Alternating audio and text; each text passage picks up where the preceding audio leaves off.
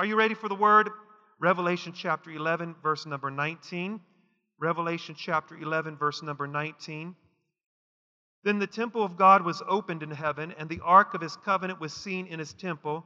There was lightnings, noises, thunders, earthquakes, and great hail. Then I want you to turn to Revelation chapter 12, verse 11. Revelation 12, verse 11. Revelation 12 and verse 11. And they overcame him by the blood of the Lamb and by the word of their testimony, and they did not love their lives to death. Father, we pray that as we, I preach your word, Lord, I can't um, preach without you. I definitely need you. And so anoint me as I preach, Lord, your indispensable, infallible word. And I pray that these people's hearts would be receptive, that they wouldn't be distracted, but they would give their full attention to the preaching of your word, the proclamation of your word. That um, we would be changed and transformed uh, into the person that you've called us to be. And in Jesus' name, everyone said, Amen. Now, I want to really stress um, uh, the importance of today's sermon uh, because if you're not paying attention, you could quickly lose me, and I don't want to lose. I don't want to lose you in the midst of me preaching this. Um, and I'm not going to move around a whole lot because I have a lot of notes that I want to share with you this morning. But if you look at the Bible, uh, especially if you look at the Garden of Eden, you'll find that uh, very quickly that man messed up God's plan. Man messed up God's plan. Since the Garden of Eden, mankind has been tainted with sin. We know the old story about how Adam and Eve, uh, how Eve partook of the fruit, gave it to her husband, and because of that, they both fell into sin. The Bible says in the book of Romans, because of that, you and I are born into sin. There is a sin problem. We don't have a porn problem. We don't have an alcohol problem. We don't have an abuse problem. We have a sin problem. And Jesus said in the John, John chapter 3, to reverse this, he says to Nicodemus, You must be born again. There has to be reversal of the curse. And so, since the Garden of Eden, mankind has been tainted with sin. And since the garden, it's been God's plan and purpose to draw you and I back to Himself. Since that time in the garden, it's been God's plan to draw you and I back to Himself. Now, in God's plan, He chose blood to do that. And the Bible says in Hebrews chapter 9, verse 22, that without the shedding of blood, there is no remission of sin. The scripture states in the Old Testament in Leviticus chapter 17 and verse number 11 For the life of the flesh is found in the blood. Now, to help us understand this, in the Old Testament, uh, God instituted laws, rituals, and ceremonies for his people. God had a people, a Jewish people. They were called Hebrews, they were called the Israelites. And these people uh, uh, were God's special people. And he not only had, not only did God have a purpose for his people, but he also had a place for his people. It was called the Canaan land. And in the midst of this journey with God's people, God instituted rituals, sacrifice. He instituted laws that these people had to obey by.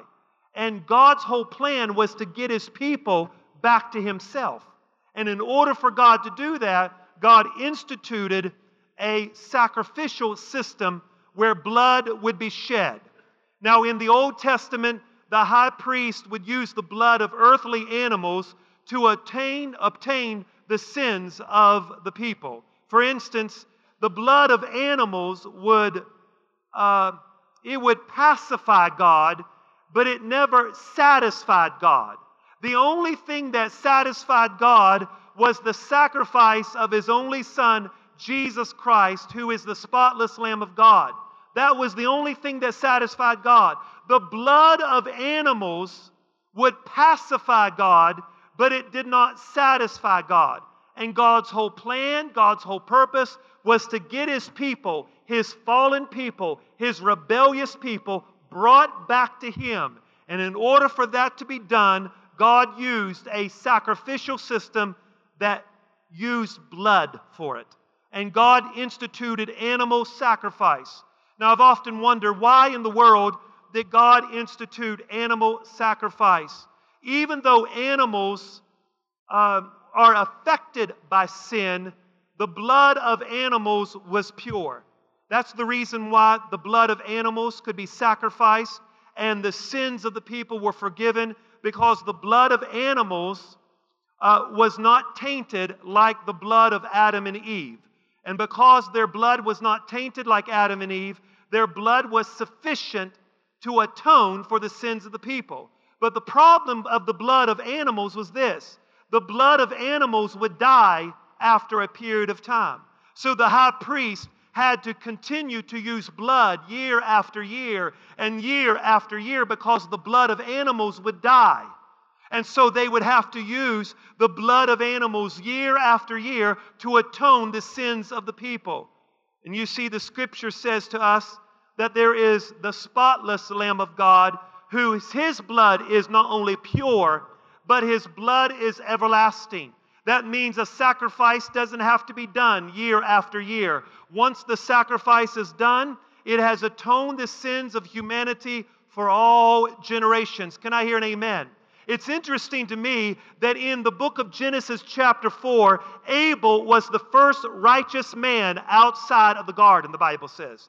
Abel was the first righteous man outside of the garden. Now, if Abel was the first, first righteous man outside of the garden, why couldn't his blood be shed for his brother?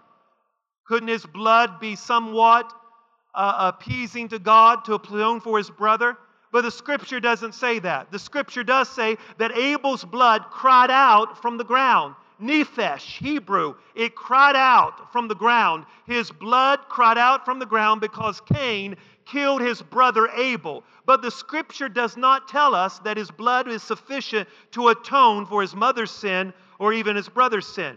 Do you know why Abel's blood could not atone for his brother's sin, who is Cain, and his mother, Adam and Eve?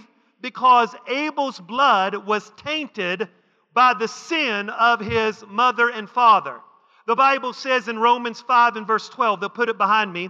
I want you to see what the Apostle Paul says about sin and how sin has affected the world. Romans 5 and verse number 12. I want you to look at what the Apostle Paul says here, and I quote Wherefore, as by one man sin entered into the world, and death by sin, so death passed upon all men, for all have sinned.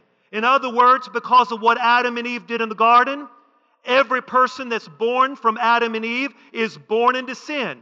And even though Abel was a righteous man outside of the garden, his blood could not atone for the sin of his brother or his parents. And the reason for that is because uh, Abel, his blood was affected and tainted because of what his mother and father did in the garden. Adam and Eve is his mother and father, and because they sinned in the garden, Abel's blood is tainted with sin. And every person that's born from Adam and Eve is born a sinner, and your blood is tainted with sin. Sin did not come upon the race. The Bible says sin came in the race.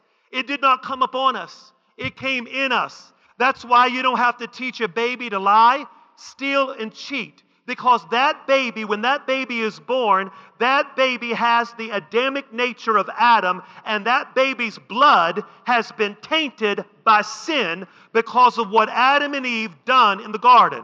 That is why the prophet Isaiah said in Isaiah chapter 7, the prophet looked in the future and he said, There's a change coming. And the prophet said that the Lord is going to give a sign Behold, a virgin shall conceive and bear a son, and she will call his name Emmanuel. Isaiah 7 14. Isaiah said that there's coming a day that a virgin, a woman who has not been with a man, is going to conceive and bear a son, and she will call his name Emmanuel. His name will be called Emmanuel. God is with us. Do you see what the prophet is saying? The prophet is saying somebody is going to have a baby and they're going to name him Emmanuel. But this person that has a baby is not going to be in a sexual relationship with a man. This baby is not going to be reproduced by a sexual union between a man and a woman, but this woman is going to supernaturally conceive a baby. And that's what the Christian church calls the virgin birth. And the purpose of the virgin birth is not that God would just show off his power, but the purpose of the virgin birth is that the Redeemer, who is Jesus, would miss the bloodline of Adam and Eve. Because every person who is born from Adam and Eve is born a sinner. Every person that's born from Adam and Eve, their blood is tainted with sin. And so, therefore, the baby that this woman is getting ready to carry would be a baby that's not like any other baby. This baby is not going to be like any other baby, but this baby is going to be conceived supernaturally because the Holy Ghost is going to come upon the virgin named Mary and drop the seed in her womb, and that seed is going to grow into a man called Jesus. But this man is not going to have the same blood that comes from Adam and Eve because if he gets the same blood that comes from Adam and Eve, his blood would be tainted with sin, and his blood wouldn't be enough to atone the human race of its rebellion. So, therefore, this woman conceives and she bears a son, and they call his name Jesus. They call him Redeemer. They call him Emmanuel, God with us. That is why the apostle said in John chapter 1 and verse number 1, John 1, verse 1, and the Word was made flesh and dwelt among us, and we beheld the glory of the Father, the only begotten, the only begotten of the Father of truth. You see, ladies and gentlemen, Mary conceived a baby. She conceived a baby because the Holy Ghost came upon her and dropped the seed into her, and that baby was not going to be touched by the bloodline of Adam and Eve.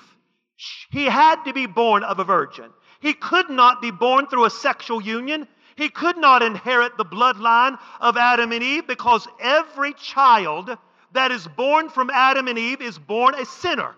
Every child is born in rebellion. But this baby was the immaculate conception of Mary. He was born of the Holy Ghost, free from the, the, the sin of Adam and Eve. So, therefore, that is why the prophet said in 1 Peter, he said, Therefore, 1 Peter chapter 1 verse 8, Peter said, the apostle said, 1 Peter chapter 1 verse 8, I want you to see how he refers to Jesus' blood here. 1 Peter chapter 1 verse number 8. 1 Peter 1 verse 8, for as much as you know, you were not redeemed with corruptible things as silver and gold, but you were redeemed with the precious blood of Christ as a lamb without blemish and without spot. Do you hear what he said? He said, You're not redeemed with things that's corruptible, things that pass away, things that are here one day and gone the next. But the apostle said, But you are redeemed by something else that is not corruptible, but something that's incorruptible, and that is the blood of Jesus Christ. He said that blood is incorruptible. That means if it's corruptible, it dies. But if it's incorruptible, it lives on forever and ever. Ladies and gentlemen, I want to remind you today that the blood of Jesus Christ still lives. The same blood that was shed upon Calvary, it still lives today and it still speaks on your behalf. There is no sin I said, There is no sin that can keep you in captivity because the blood of Jesus still speaks. You think that Abel's blood still speaks, but the blood of Jesus is more powerful than Abel's blood that spoke from the ground. Jesus' blood speaks from the cross, and he says, You're forgiven, you're redeemed, you're set apart. You're made righteous in the sight of God. And there are some people today that don't like a religion with blood in it. And there are some denominations that wants to remove all the bloody songs out of the hymn books. But I got good gospel news to them. The Bible says, without the shedding of blood, there is no remission of sin. I said, without the shedding of blood, there is no remission of sin. Without the shedding of blood, there is no remission of sin. Oh, precious is the flow that makes me white as snow. No other fount I know, none other but the blood of Jesus. Hallelujah. Is there anybody in the building that can say it reaches to the highest mountain? It flows to the lowest valley. It is the blood that gives me strength from day to day, and the blood will never lose its power. If you're thankful for the blood, raise your hand and say, I'm thankful for the blood. I said, Are you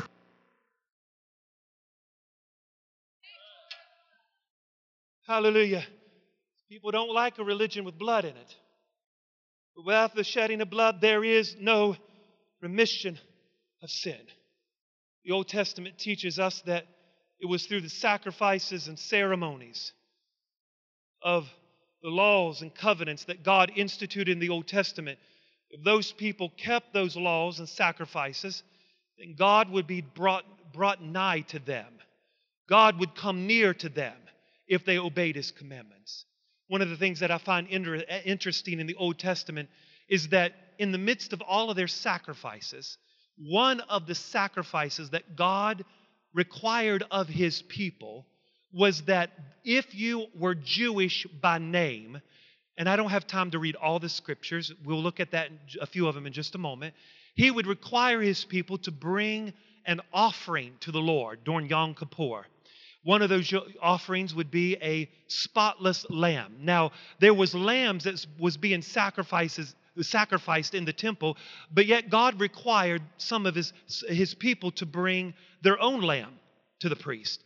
And so in Yom Kippur, thousands upon thousands of lambs were slain upon the altar. So, for instance, if I lived back then and it was during the holy feast of Yom Kippur and sacrifices were being made, then I would bring a lamb to God on behalf of my family, the Pennington family, the Atwell family, the Taylor family, the Yates family, the Allenball family. You would bring one lamb and you would bring it to the priest during Yom Kippur, and the priest would take your lamb and he would sacrifice it, lift it up to God, and God would see the lamb that you had brought, and you would be forgiven of all your sins that year. Now, that lamb had to be spotless. That lamb had to be pure. So, all year, you had to raise a spotless lamb because you knew on a certain day of the year that that lamb was going to be sacrificed for you. So on Yom Kippur, if I lived then, I would bring my lamb to God. But there was something interesting about it. If you was to bring your lamb to God, history tells us, not scripture, but history tells us that they would take a wire and put it around the lamb's neck with a wooden wooden piece uh, of it looked like a piece of paper. It was a wood. It was wood, and it was attached to a wire around the lamb's neck. The the head of the household, which was usually the father, would take something and write the name of his family on that wooden piece around the lamb's neck. Then he would give that lamb with the wooden piece around his neck, and the priest would offer it to God, and God would look down from heaven and forgive the sins of the Pennington family because I offered up a lamb without blemish and spot, and God would see the name tag and he would forgive my sins. It's interesting to me that Old Testament contained is New Testament explained. You see similarities and typology in Scripture. And one of the things that you see in Scripture is that you know that Jesus died uh, right before Passover. They took his body down before sundown. And one of the things that you'll find, especially in the book of John, in the book of John, when they crucified him, the Bible says in Matthew chapter 27 and verse 37. You see the cross behind me? The cross looked similar like that. And they, in, in Jewish days, they usually put something above their name or above their head to describe their crime or what they did. And the Bible says in Matthew 27 37 that the Roman centurion put this over Jesus' head. This is Jesus, King of the Jews. The Bible also says in uh, Luke chapter 23 and verse 38. Luke 23, 38. I want you to see this. Luke chapter 23 and verse number 38. When they put it above his head, they also wrote it in three different languages. They wrote it in Greek, they wrote it in Latin, and they wrote it in Hebrew. That's the Gospel of Luke. Luke gives more detail about what's happening at the crucifixion. When he said at the crucifixion, they wrote it in three different languages because at the crucifixion, there was people who spoke Greek, Latin, and Hebrew, and Pilate wanted to make sure that everybody that was there understood the charge that was brought against Jesus. And the charge that was brought against Jesus is this He was charged of being the king of the Jews. He was being charged of being the king of the Jews. Now, it's interesting to me that at the crucifixion, there are people at the crucifixion. At the crucifixion, you have a thief on the right and you have a thief on the left. At the bottom of the crucifixion, you have his mother, you have, uh, you have Mary Magdalene, you have John, the beloved, who is his best friend, who, the disciple who stayed with him to the very end. You also have some religious leaders, the Bible says, who went about wagging their heads, saying to the master, If you are the king of the Jews, if you are the Son of God, come down off of that cross. So at the foot of the cross, you have commotion. You have his mother crying, you have Mary Magdalene in distraught, you have John in distraught, but yet you have religious leaders mocking him, saying that if he is this king of the Jews, he could come down off of the cross. Here is Jesus dying on the cross, gasping for air. You have have one of the thieves on the right blaspheming his name, but you also have another thief crying for mercy, saying to the Lord, Remember me when you enter into paradise. You see, at the foot of the cross, those religious leaders understood the accusation written above Jesus' head. And it was common for any Jew, when they read something, all Jews read from right to left. They read from right to left. And when they would read something, history tells us that the religious leaders, when they would read something, they would read right to left right to left and they if they wanted to know what god wanted to say to them history records to us that religious leaders had a secret and that was this. They would drop the first letter of each of the word in the alphabet.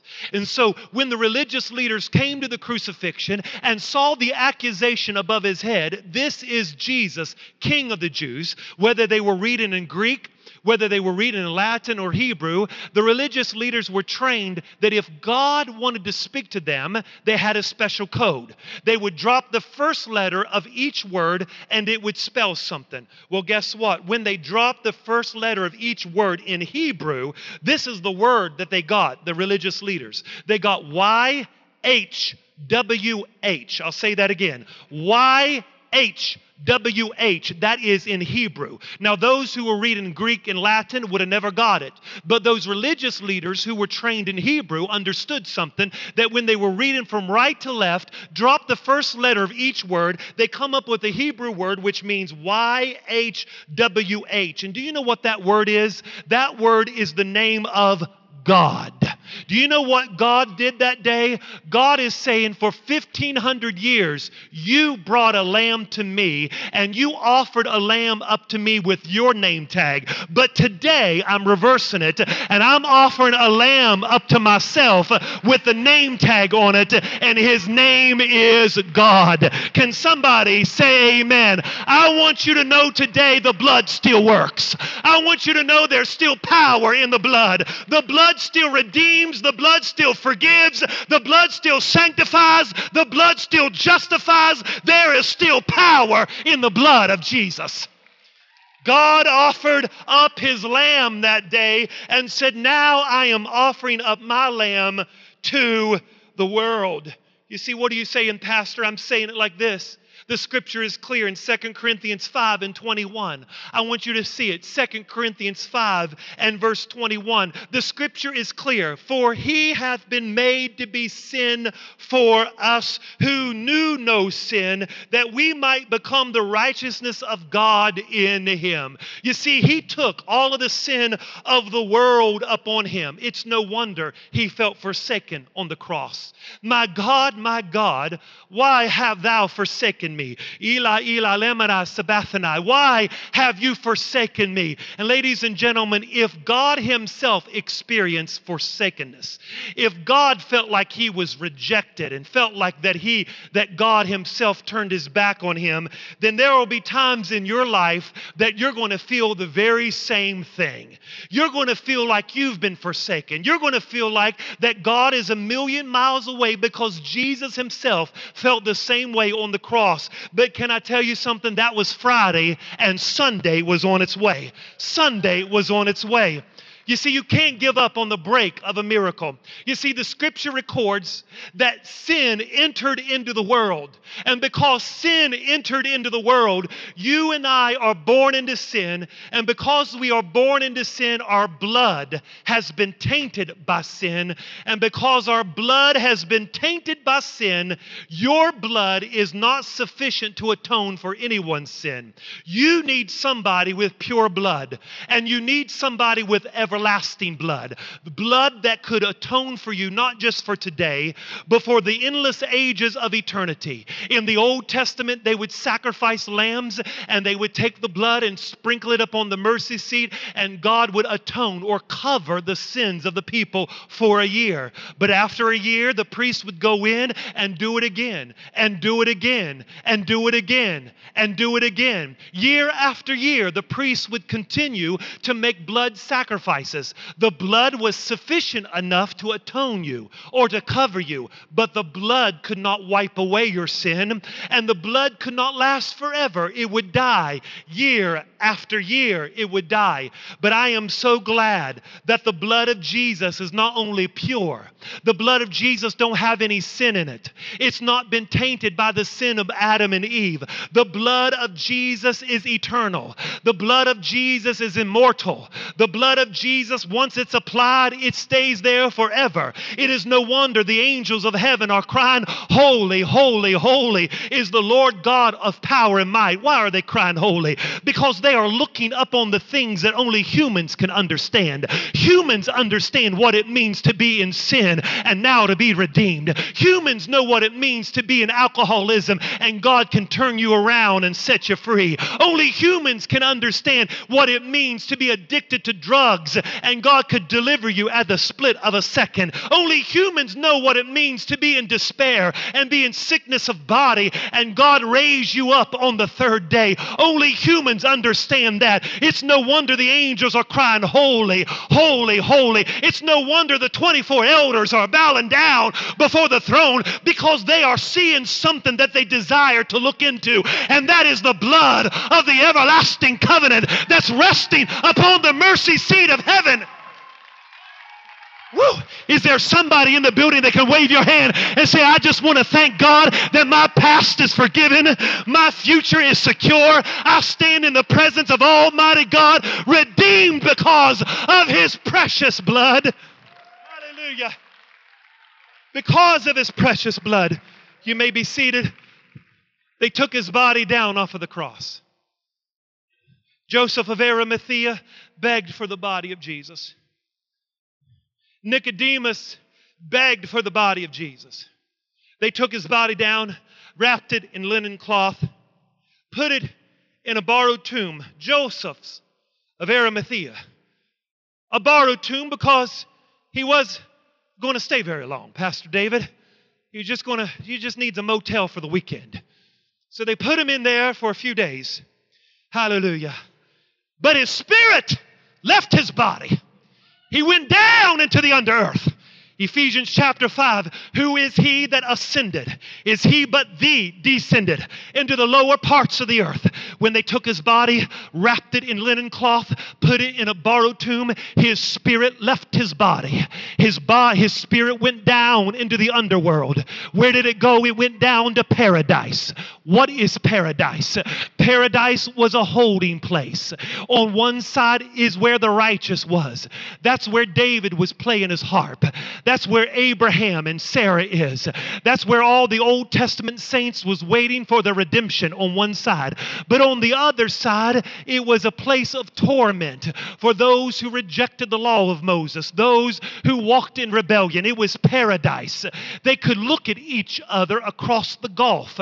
They could have conversation with each other across the gulf. On one side was the righteous side, on the other side was the unrighteous side. It was called paradise. And that is why when Jesus was dying on the cross, the thief looked at him and said, Master, would you remember me in paradise? They didn't go to heaven, he went down into the earth. Why did he go down into the earth? Because every person who obeyed the law of Moses and God's grace, obviously, they were saved and they went to paradise. It was a holding place. They didn't go to heaven. Paul said that to be absent from the body is to be present with the Lord, but that's in the New Testament. In the Old Testament, when they died, they went down into the under earth. That is why Jesus said to the man, Today you will be with me in paradise. You know what he was saying? I need to take a trip down to the underworld and I need to go preach to Abraham that I am the one that you saw in the thicket. I need to go to Solomon and tell him that I am the one that can satisfy. I, I need to go to Abraham. I need to go to Sarah. I need to go to all the prophets of the old that was looking for my coming. And I need to tell them that I am the expected Messiah that you've been waiting for all these years. I'm the one that you've been waiting for. Can I hear an amen? So he went down to the underearth. How do I know that? The Bible says in Ephesians chapter 4 and verse number 7. Look at it. Ephesians chapter 4 and verse number 7. Look what Jesus does, what the Bible says that he does. Ephesians chapter 4 and verse number 7. But to each of us grace was given according to the measure of Christ's gift. Therefore, he says, when he ascended on high, he led captivity captive and gave gifts to men. Verse number nine. Now, this, he ascended. What does it mean that he also first descended into the lower parts of the earth? He who descended is also the one who ascended far above the heavens that he might fill all things. I want to let you know before Jesus went up, Jesus went down. They took his body off of the cross, wrapped it with linen cloth, but his spirit went down to the underworld and he preached to those Old Testament saints. He didn't give the people that were in rebellion a second chance. He preached to those who were in captivity in paradise. And do you know what he did? He led them out of paradise. He led Abraham out. He led Sarah out. Can I hear amen? He led all the prophets of old out and he led them to heaven. Why did he lead them to heaven? Because no Old Testament saint ever went to heaven in the Old Testament. Why not? Because sin happened in heaven first. You see, sometimes we think sin happened in the garden. The serpent came and tempted Adam and Eve, and because the serpent tempted Adam and Eve, they fell into sin. But you see, sin happened in heaven. Heaven is where it happened. You know what Jesus said? Jesus said, I saw Satan fall from heaven as lightning. The Bible says that old dragon, the serpent, took his tail and wiped out one third of the angels of heaven. There was a great war that happened in heaven, a great rebellion rebellion that happened in heaven. Lucifer, the son of the morning, led a rebellion against God and took one third of the angels out of heaven. And those angels today are demonic spirits, or fallen spirits to the earth. Can I hear it? Amen. And so, therefore, sin originated in heaven. And so, therefore, heaven was waiting for a sacrifice. I'm about to shout up in here. Heaven was waiting for some blood. Heaven was waiting for a priest. Jesus is not only prophet, he is priest and he is king. Jesus came as a prophet to show us the way to God. Jesus is a priest because he took his blood to the heavenly tabernacle. And one day Jesus is coming as king because he's going to be king of kings and lord of lords. Let me tell you something right now. Jesus, when they died upon Calvary's cross, his blood by the Holy Spirit, if Hebrews chapter number 9 9, the eternal spirit took his blood to the heavenly tabernacle, and that eternal spirit, which is the Holy Spirit, took the blood of Jesus and walked into the heavenly court of heaven and took his blood. And the Holy Spirit didn't take the blood of bulls and goats like the people in earth did, but the Holy Spirit took the blood of a righteous man. Jesus the Christ took his blood and sprinkled upon the mercy seat of heaven, and heaven was atoned of its sin. And Paul had the revelation to be absent from the body is to be present with the Lord. The reason I can go to heaven now is because the eternal Spirit put the blood upon the mercy seat and it atoned heaven of its sin.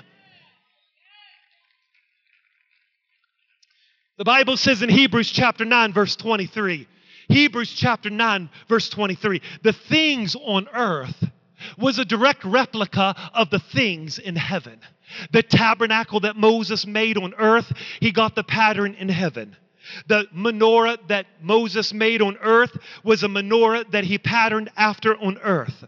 The, the brazen altar that they had on earth was a direct replica of the thing that was in heaven.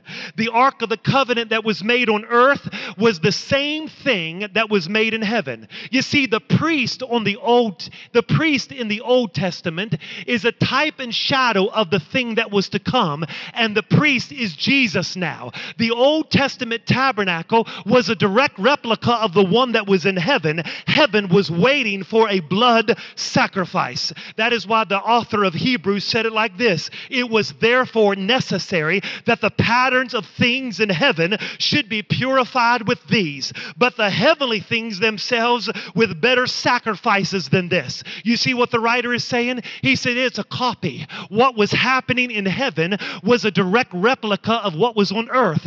On earth, Moses made a tabernacle. On earth, Moses had an ark of the covenant. On earth, Moses had a menorah. On earth, Moses had a brazen altar. On earth, Moses had a tabernacle where the priest would do his ceremonies so that the people could be forgiven.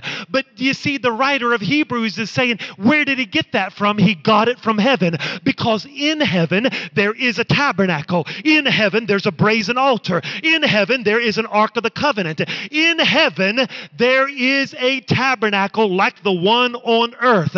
But the only difference is on earth, earth, it is a human doing blood sacrifices of animals. But in heaven, there is a God man called Jesus who shed his blood on earth and took his blood to heaven and put the blood upon the ark of the covenant in heaven and it atoned heaven of its sin. You see, Jesus said to Mary, well, go on with the next verse. For Christ is not entered into the holy place made with these hands, which are copies of the true. Christ entered into heaven himself, now to appear in the presence of God for us. He entered into the heavenly tabernacle, he entered into the heavenly sanctuary. Jesus' body was wrapped in linen cloth put in a borrowed tomb. His spirit went down to the underworld, preached unto the captives, led them free, led them to heaven. Jesus put his blood upon the mercy seat of heaven and atoned heaven of its sin and atoned the human race of its sin. Now you and I are welcomed into heaven now. When your dead relatives are dead, when your dead relatives die and they are buried six feet beneath the ground, and the preacher does his, his eulogy and says his things and sprinkles dust upon the casket and says whatever he needs to say, their body may be six feet beneath the ground but their spirit is in the presence of Almighty God. And the reason their spirit is in the presence of Almighty God is because Jesus put blood upon the mercy seat. They no longer go down to paradise. There is no such thing called purgatory, there is no waiting place. Jesus put the blood upon the tabernacle, and therefore heaven's gates are opened up to humanity. Jesus comes back. Mary Magdalene on Easter Sunday morning is crying. She thought he was a gardener. She said, Lord, teacher, if you know what they've done with his body, tell me that I may go and weep myself.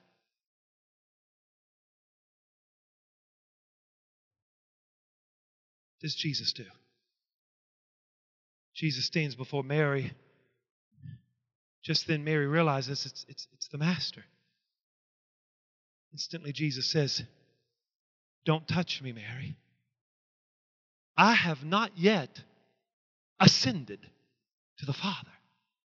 Where had he been? He had been in the lower parts of the earth. He had not been in heaven yet. He said, Don't touch me, Mary. Because in Jewish customs and rituals, the priest could not be touched 24 hours before he put the blood upon the tabernacle. He could not have sexual relation with his wife. He couldn't be touched within human hands 24 hours before he put the blood upon the mercy seat of heaven or the mercy seat on earth. And so, therefore, Jesus is following the custom of the priest on earth. They couldn't be touched for 24 hours. So, Jesus is saying, Mary, don't touch me because I'm getting ready to perform the greatest sacrifice ever known to man. What you saw happen on Calvary is only a very small part of what's getting ready to happen. I'm getting ready to do something beyond what you can't even see with your natural eye. I'm getting ready to take my own blood and pour it on the mercy seat of heaven. So, eight days later, he says to Thomas, Touch me. Put your head, hand in my side.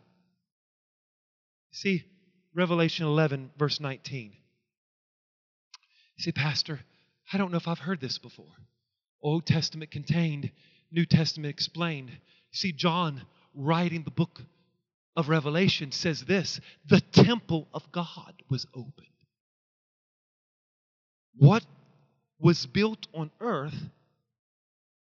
is a direct replica of what's in heaven. He said, I saw the temple of God, it was open, and I saw the ark of his covenant. Where did he see it at? He saw the ark of the covenant in heaven. He is not speaking of the one on earth. It doesn't matter where it is. There is one in heaven. And John says, in the temple, by the ark, there's lightnings, there's noises, there's thunderings, there's an earthquake. See, John has a vision of heaven, and in heaven he sees a temple, and in that temple he sees the ark of the covenant. He sees the golden altar. There's one in heaven, Exodus 39 38, but there's one in heaven, Revelation 9 13. There's a golden candlestick on earth, Exodus 25 31, but there's one in heaven, Revelation 1 12. There's an altar on earth, Exodus 27 verse 6, but there's one in heaven, Revelation chapter 6 verse 9. So the very thing that Moses created on earth was only a type and shadow of the thing that was getting ready to operate in heaven. See, you know why I read this scripture to you? Because when John looked up, he says, I saw the temple of God and I saw the ark of the covenant. Pastor David, you know why that's significant? Because in the Old Testament, you couldn't see the ark of the covenant because of the veil. The veil covered the Ark of the Covenant. But in this story, John says, I see the Ark and I see the temple, but there is no veil. Do you know why there's no veil? Because the veil was torn on earth. And now you and I have direct access to the temple of God. You have direct access to the Ark of the Covenant. You have direct access to the blood of Jesus. You don't have a veil separating you. You don't have a priest separating you. You don't have animals separating you. Now you and I can go into the throne of grace boldly and approach the throne of God, not because of your righteousness, but because of what He has done on Calvary.